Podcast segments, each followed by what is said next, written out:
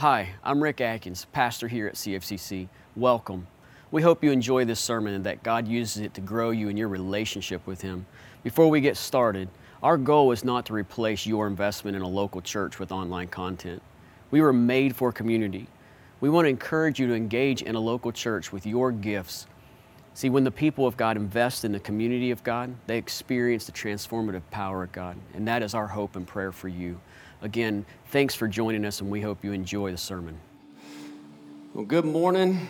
It's good to see all of you. Let me say welcome to all of you joining us online as well as we are continuing in our series through the book of Hebrews. If you are new with us, if this is your first time, first of all, we are honored and excited you are joining us for worship and to study God's word together. And, and I pray that we serve and lead well today for that. We have been in this series for quite a while. We are in week 22. We are in Hebrews chapter 10. So if you have a Bible and you want to uh, join me in Hebrews chapter 10, we're looking at the next section of text as we opened chapter 10 last week. We, uh, we turned the corner in the book of Hebrews as we entered into chapter 10, the great summation, uh, verses 1 through 18, of kind of what the author was uh, trying to show, trying to teach, trying to explain to us in the first nine chapters. And that one thing is simply this Jesus is greater.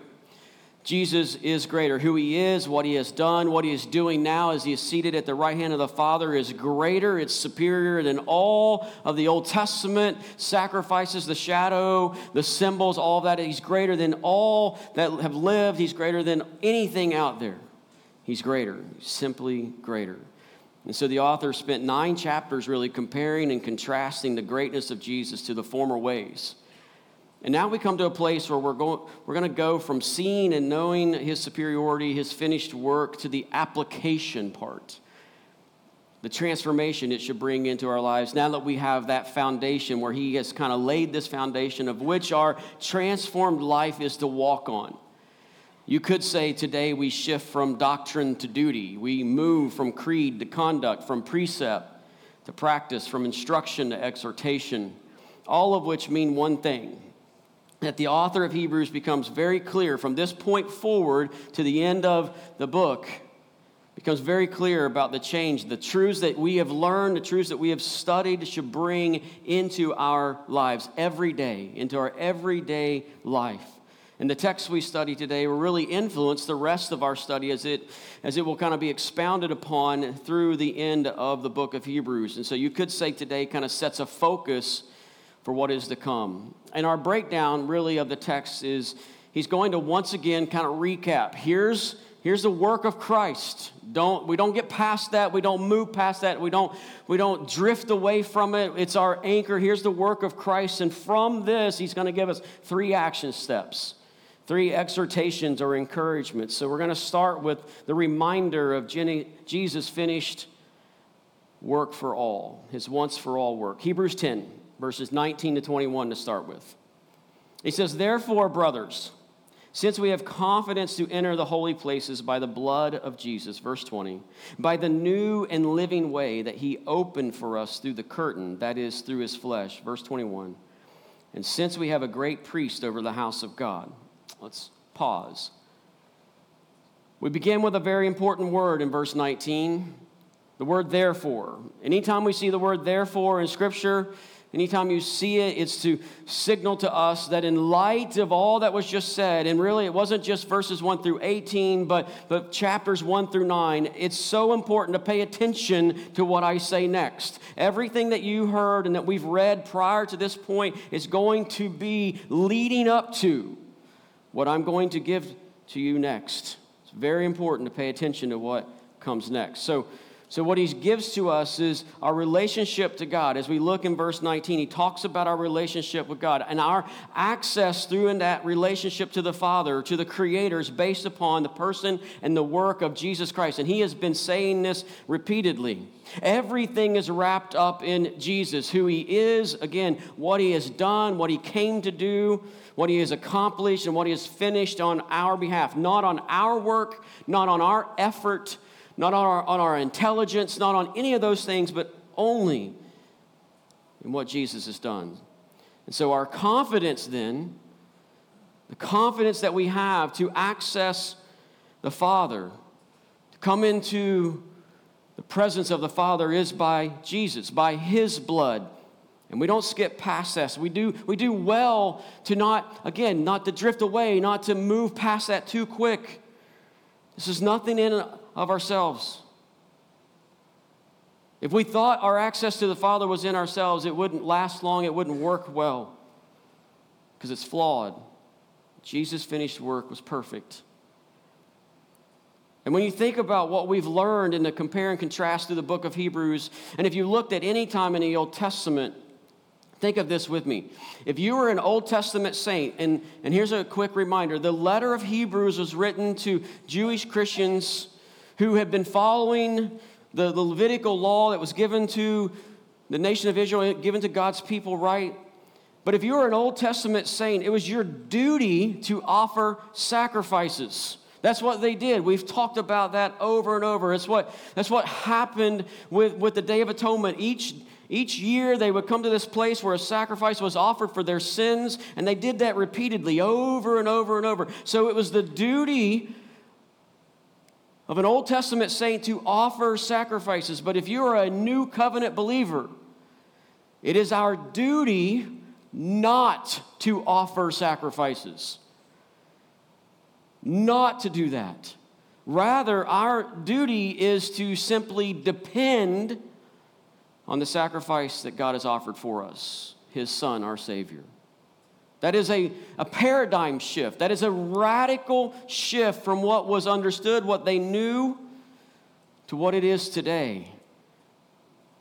But it's true that you and I, at times today, we still try to offer a sacrifice instead of trusting in the finished work of Jesus. And that's why he says, listen, the confidence to enter into the holy place is by the blood of Jesus, not a goat or an animal or a bull or anything else. It's by Jesus, not anything that you and I could sacrifice. It's by Jesus.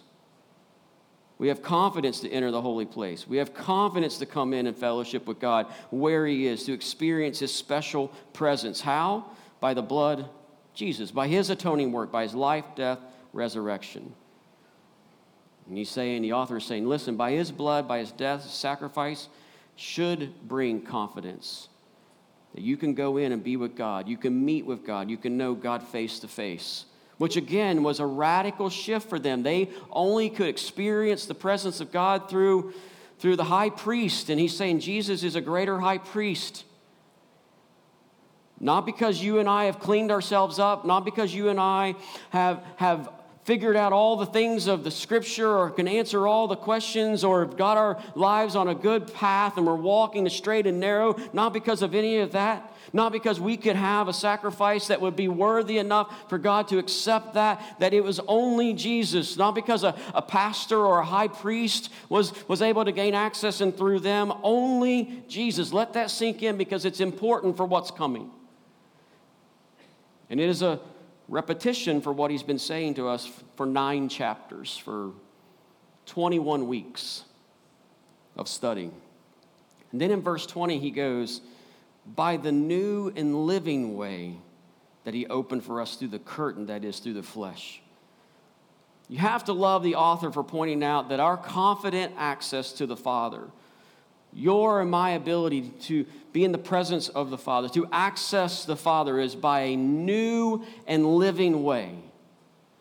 Not the old way. The old way with the high priest had to enter the Holy of Holies, not through the sacrifice of an animal that stayed dead, but the new way, which was a living way which we know that Jesus in the resurrection and the ascension and the enthronement sitting at the Father's right hand, that Revelation 1 17 and 18, Jesus proclaims to us, I am alive forevermore. Although he was crucified, he was ripped, if you will, like the curtain when it was rent from top to bottom in that separated the Holy of Holies in the temple at the crucifixion. All of that, He opened the way and rose again forevermore. This is the confident access that we have through Jesus Christ, not any sacrifice that you and I could bring or give. And the author of Hebrews is saying, listen, listen. Jesus is the one sacrifice that is offered to cover all of our sins So, Christian, disciple, believer, follower of Jesus, take that in, believe it, and when you do, it will transform your life. Not just in the future, but right now. It is our job not to offer sacrifices because God has already offered one for us in Jesus, which is perfect and full. And we are to believe on Jesus that He has been offered for us. It's vital to trust in. You know why it's vital? At least for me, it's vital to trust in that because even when I sin, even when I fall short, even when I make a wrong decision, even when I do what I what I know I shouldn't do. As Paul says, why do I keep doing what I, sh- what I know I shouldn't do? And why don't I do the things that I know I should do? Even when that happens, when that happens, even though I know this, sometimes I forget or sometimes I drift and I try to get back into God's good graces by doing something on my own instead of just relying on the finished work of Christ. I try to make up for it and that you could say that's my sacrifice. I try to sacrifice something, whatever that may be. I try to change or do something different or add goodness back, thinking that that's what is enough. And the author of Hebrews is saying, listen, believer, you don't understand. You don't understand. You don't have to do that. God has offered all the sacrifice that will ever be necessary for you to enjoy communion with Him. And He's offered it in His Son. And therefore, you do not need to offer another sacrifice. When you fall short, you do not need to offer another sacrifice. You need to simply confess and come back to Christ. It's done. That is assurance. That is the assurance of our faith that in Jesus, the immovable rock, that's not in me, and that's good news. Let me ask you a question. Have you ever wondered if it's true that God accepts all of us? Have you, ever, have you ever had that moment where you're wondering, is it true that God accepts all of us, including me? You ever felt that fear that God may reject you based on something that's happened or you've done in your life? That God's going to condemn you? And, and if that's true for you, if that is what Maybe that's why you're here, because, because you're trying to seek and search out. Let me, let me hear, hear the Spirit say this to you God is more willing to forgive you of your sin than you are to repent of it. Hear that. God is more willing to forgive you of your sin than you are willing to repent of it. Let that sink in. You must have faith in Him, in the gospel of His Son, and repent of your sins. And God is able to forgive everything but He's more ready to forgive you than you and I are willing to let go of the sin. And that's the sin that we're afraid that's going to condemn us. God is more willing to forgive us than we are willing to repent of it. And He's simply saying, Come home. That's what the author is pointing out. God's reaching out an arm, saying, Come home. Come home. You don't have to offer any more sacrifice. Maybe that's you today. You have something that you fear that God will reject you because of. And the author says to us, You don't need to fear if you'll turn to Jesus, because even that sin that you fear rejection, you turn to Jesus, Jesus has provided all the forgiveness you will ever need in his atoning sacrifice, past, present, future, all. That's why it's such a supreme and glorious sacrifice. That's why Jesus is the only one worthy for us to pull ourselves out. Nothing needs to separate us from the love of God, which is in Christ Jesus. Romans 8. You were to go to Romans 8 and reread Romans 8 and what Paul says about God's love for us, he says, Nothing is to separate us nothing. Believe on Jesus Christ and you shall be saved. And the author of Hebrews is saying, understanding this completely changes our lives. And in particular, he gives us three encouragements, exhortations, action steps that flow out of this. Let's look at the first one. The first one is draw near. Draw near. Verse 22. He says, Let us draw near with a true heart and full assurance of faith with our hearts sprinkled clean from an evil conscience and our bodies washed with pure water. There's power in this encouragement, this exhortation as we come out of what we just saw in verses 19 to 21. He, he's, saying, he's saying to us, because of the confidence that you and I have, and the confidence is not based on you and I having a good day or a bad day. It's not based on us offering a sacrifice that we don't know if God will accept it or not accept it. It's not based on any of that. It's based on Jesus who had finished the work, and that brings a confidence. And because of that confidence, now we have access to the Father through the advocacy of the great priest, which he said to us in verse 21. And through that, now let's draw near. Let's draw near to him. Let's come close to him. And the Father is inviting us to come near. I was reading this week uh, a commentary, a pastor about this verse, and he used this illustration. He says, In our society, there are all sorts of barriers to prevent or hinder access to certain people. He says, You can't, you can't draw near to Hollywood actors or professional athletes. They're typically, they have bodyguards and they're going to keep you kind of at your distance. And if you try to get too close, you're usually forcefully removed. He said you can't draw near to like the president or people in Congress or the Supreme Court. He said, and there are numerous places, not just people, but there are numerous places and events that prohibit, you know, us from entering. You, you can't draw near to the Super Bowl unless you have a really expensive ticket. You can't get close to the Mona Lisa, the painting of Mona Lisa in the Louvre in Paris. He, he says, you know, you can't get on stage at the Academy Awards in Hollywood. Countless people and places and events are off limits to most people. Not so with God. Think about it. All of those people and places and events that, that many work, work so hard to get close to, to come close to, to be, to be in the presence of or the proximity of, all of those things combined that limit access is nothing in comparison to God.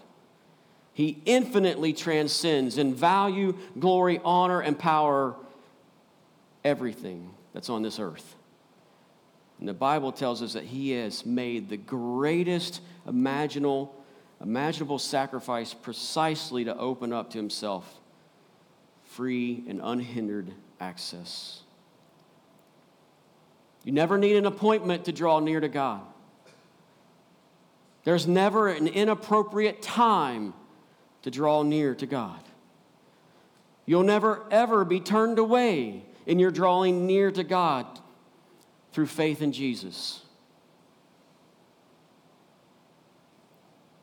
We've heard about drawing near. Let me show you Hebrews 4. We've already kind of seen this. Let me read Hebrews 4, verse 16. Listen again to what our author has said to us. He said, Let us then, with what confidence, draw near to the throne of grace that we may receive mercy and find grace to help in time of need. You in a time of need? He says, draw near. And we draw near in confidence because of Jesus Christ. Now, in the Old Testament, if you were to jump back to the book of Exodus, chapter 19 in the Old Testament, I want to point this out. In the context of that passage, it's when the, when the children of Israel have have been delivered out of slavery. They've got to Mount Sinai to meet with God, to receive the Ten Commandments, but really to meet with God, to worship Him, right? And when they get there, God tells Moses to tell the people, and he says, Tell them, Moses, tell them, don't get too close. Don't touch the mountain. Do not break through to me, or I'll break out on you. Do not let them come near the mountain. In other words, God says, Come and worship me, but do not draw near. Now, notice what the author of Hebrews says again in verse 22. He says, What? Draw near. Why? Because Jesus has finished the work. God invites us, commands us in a way to draw near with confidence, with full assurance.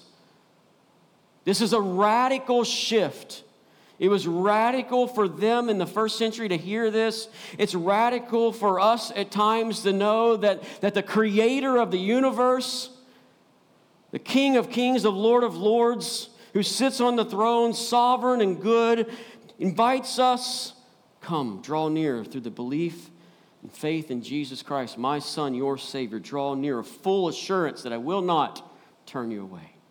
Draw near. How do we draw near? Well, it's this invisible act of the soul, right? It's the spiritual movement of the heart by which we cry out to God for help. It's where we express and trust in His goodness. It's where we lay hold of the promises that God has given to us. It's, it's by which we believe all that the Scripture says about Him, by which we proclaim that He is great and majestic and beautiful, and we praise Him for all He has done where we say, You alone are my hope, you're my, you're my joy, my salvation, and I refuse to trust in another, especially in myself. Draw near, which leads us to the next exhortation hold fast, verse 23. Let us hold fast the confession of our hope without wavering, for he who promised is faithful. The first encouragement is to draw near. The second one is hold on. Draw near and hold on. You can't hold on unless you draw near. But once you draw near, let's hold on, clumb close, hang on. Some of us need that today. Some of us need to hold on. He wants us to hold on to the hope that He has given us. He wants us to hold on to and trust in the promises that He has given us, to believe in the promises that He has given us with constancy, with consistency. Don't stop believing. And if I could sing, we would have sung that. Continue to trust God. Don't give up. Persevere in hope. Hold fast. As you draw near, hold fast.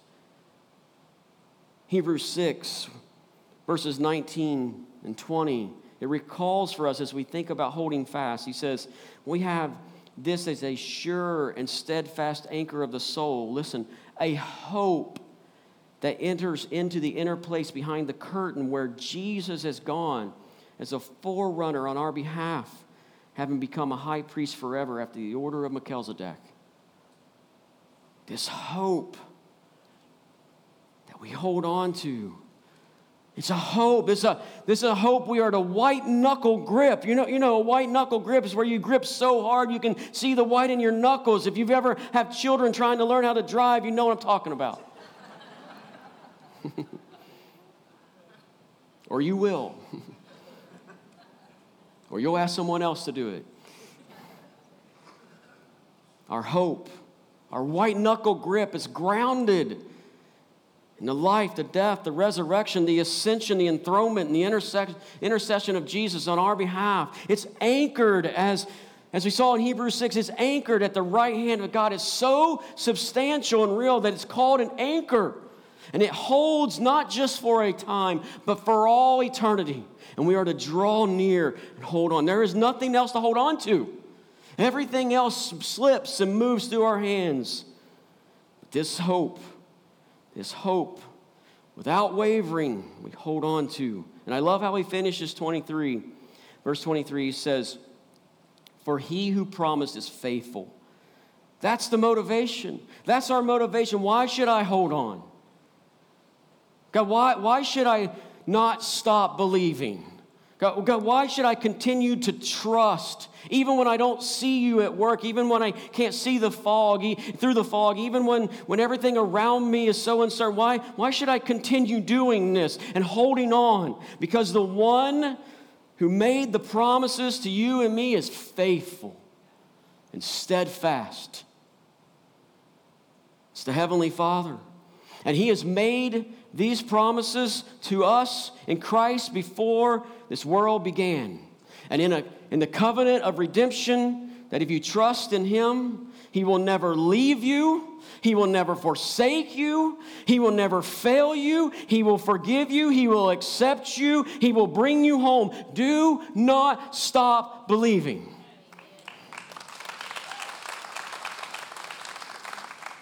I really wish I'd have practiced that song. We're to hold fast, church. Hold fast. And for some of us, we get into seasons of life where that's all we have. Maybe you're there, but even if you're not there, no matter what season it is, hold fast.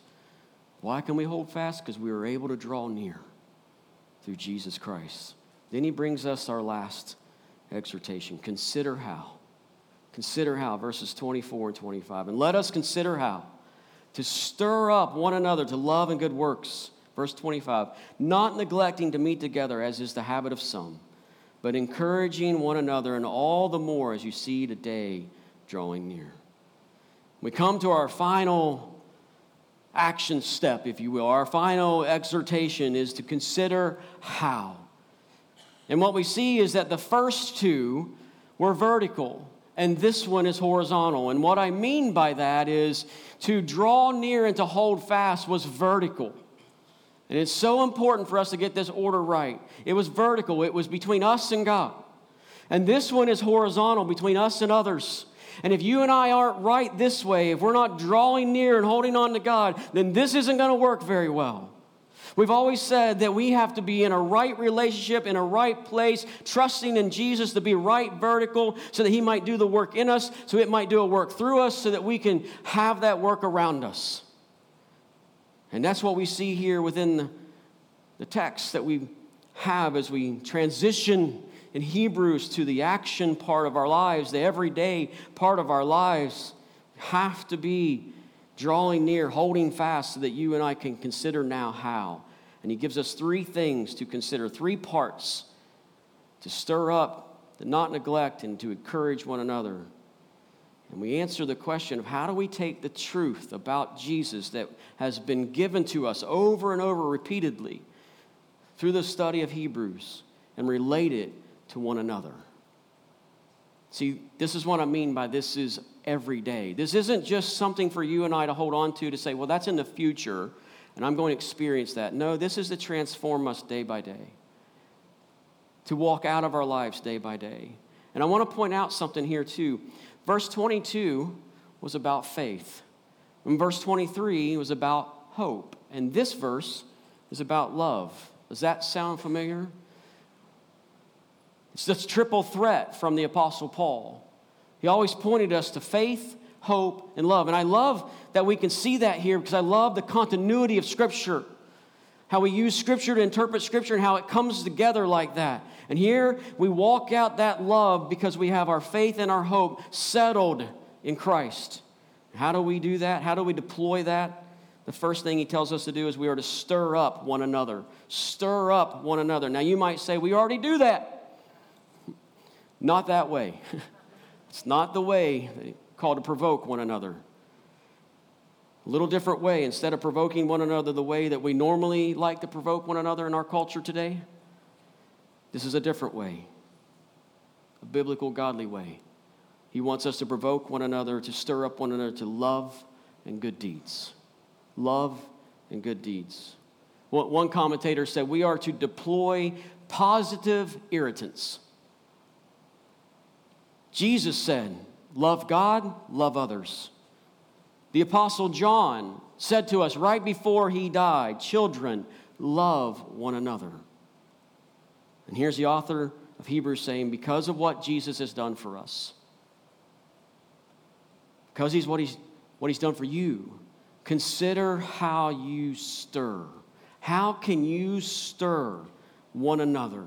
How can you stimulate one another? How can you spur on one another? How can you care for each other? Not to irritation, not to frustration, but to love and good deeds. Consider how. Consider how. Which leads us to the second piece not neglecting to meet together, as is the habit of some. We stir one another we don't neglect coming together. And if I could turn this around and make it positive, I'd say we not, we're not only to stir one another to love and good works, we are to commit ourselves to the assembly of worship where we can care for one another, where we can stir one another, where it's kind of built into coming together that we can stir one another, which leads into this last part we'll get to in just a second. So, so for us to be committed to gathering with the saints, to sitting under the fountain of the Holy Spirit with God's word being poured out on us, We need to be with one another, to, to stir and to remind. Sometimes we forget. Sometimes we forget about holding on. Sometimes we've let go or our grip's gotten loose. Sometimes we haven't drawn near so that, so that our grip has gone away. So we need to draw near again. And we need each other to be reminding us this is what we are given to do, this is what we have access to. So we don't neglect that. We come together to be with one another in the Father's presence. We have a special presence that Jesus has said that when two or three are gathered in his name, a special presence of God comes. And the author of Hebrews is saying, make the commitment. Don't neglect doing this. You and I, we need it to be encouraged, to be supported, to be cared for, to be known. Which leads to the third piece of coming and being together as we stir one another up. We encourage one another, deliberately seeking to give one another encouragement. That's it's almost countercultural today. I know firsthand the power of encouragement. And I think if you've had someone just out of the blue, like you weren't leaving hints and you weren't trying to make sure someone came up and encouraged you, but someone out of the blue just came up and spoke a word of encouragement to you, I think you know, like I know, it changed your day. Maybe it didn't change your week, but it changed your day. Encouragement. Because you know what we're really good at? We're really good. We can have 10 people do that. But if one person gives us a critique, you know what we think about the most? The critique, not the encouragement. But here we're commanded that we are to encourage one another, deliberately seeking to give one another encouragement. I know the firsthand power of encouragement, and I think Christians should be leading the way in our world when it comes to encouragement. We have, we have everything settled for us. You and I have everything settled for us. They can take our lives, they can't take our Savior. We, everything has been settled. That's why he says, listen, you have access now. You can draw near, you can hold fast, and from that you can now encourage and give encouragement because no matter what type of response, doesn't matter because you're going home.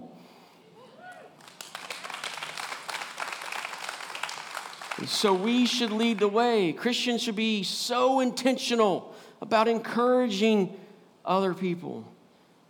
That'll change you. You know, maybe your story is that someone encouraged you and it changed your life. Watched a video just the other day where it was because of one person taking the time to encourage another, the person decided against committing suicide. I know that's not every story, but the point is that we should be intentional about it. And he closes with the phrase, and all the more as you see the day, capital, drawing near. It's interesting, right? That the author of Hebrews says the end is near. So do what? Encourage one another. The end is near. This was 2,000 years ago. The end is near, so encourage one another. You're closer today than you were yesterday to the end. So, what are we to do? How should we respond? By encouraging one another. Draw near, hold fast, consider how. Flow out of what Jesus has done for us in the gospel. Because what Jesus has done for you and me in the gospel is absolutely life changing. And the author of Hebrews wants you to believe that. And he wants you and I to understand that in such a way that it impacts our everyday life, how we walk every day towards Jesus until we're home forever. Let's pray. Father, may that be our story.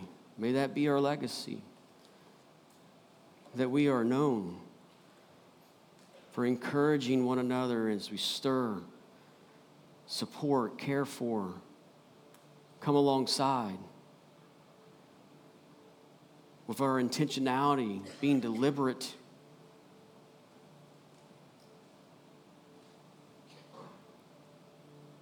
That what you have done in our lives comes through our life into the lives around us so that we may point people to the one who has saved us, to Jesus. Knowing that we have a blessed assurance that that sacrifice was final, was complete. There are no more to be made. That it's done. And we can stand on that finished work.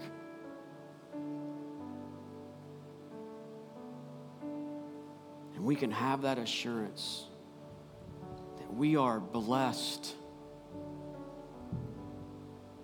forever and ever.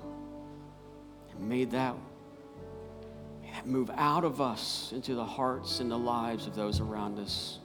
For the glory of King Jesus, we pray in his name. Amen.